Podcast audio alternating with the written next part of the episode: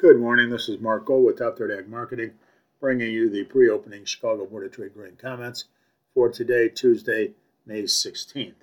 In the news this morning, overnight CBOT prices were July corn down five and three quarters cents at 586 and three quarters. July wheat down two and a half cents, 658 and a quarter, and July beans down 11 and three quarters cents at 1389.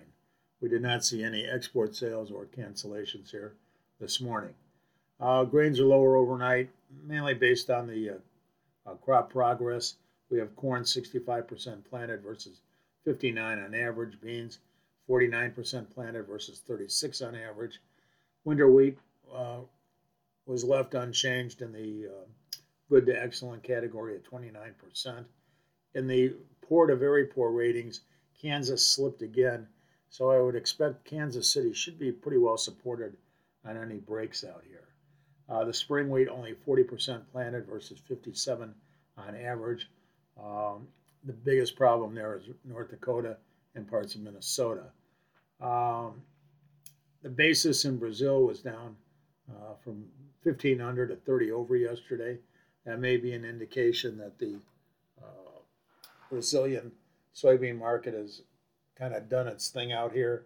Um, when the basis moves 45 cents basically over the weekend, it's an indication that uh, the farmer selling is dried up. We don't see Argentina, you know, really involved in these markets. I think that's why Poland bought that meal yesterday, and I think we're going to see more uh, demand for meal and oil with the problems that they're having in Argentina.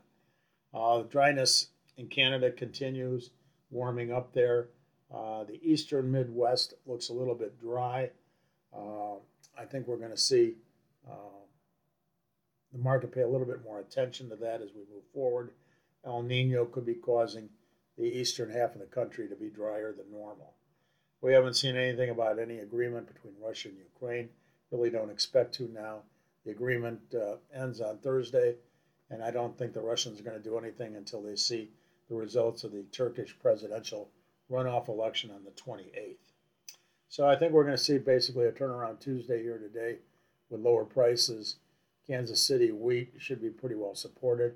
If the funds want to lighten up in Chicago wheat, where they're still heavily short, I've got them short 99,000 contracts of wheat, 99,000 contracts of corn. You know, maybe we'll see some support there. Uh, the markets, outside markets, the Dow, Jones looks to open up about 100 lower. The dollar is just a little, a couple of ticks lower. Crude oil is up 22 cents. So overall, I don't see anything positive out here.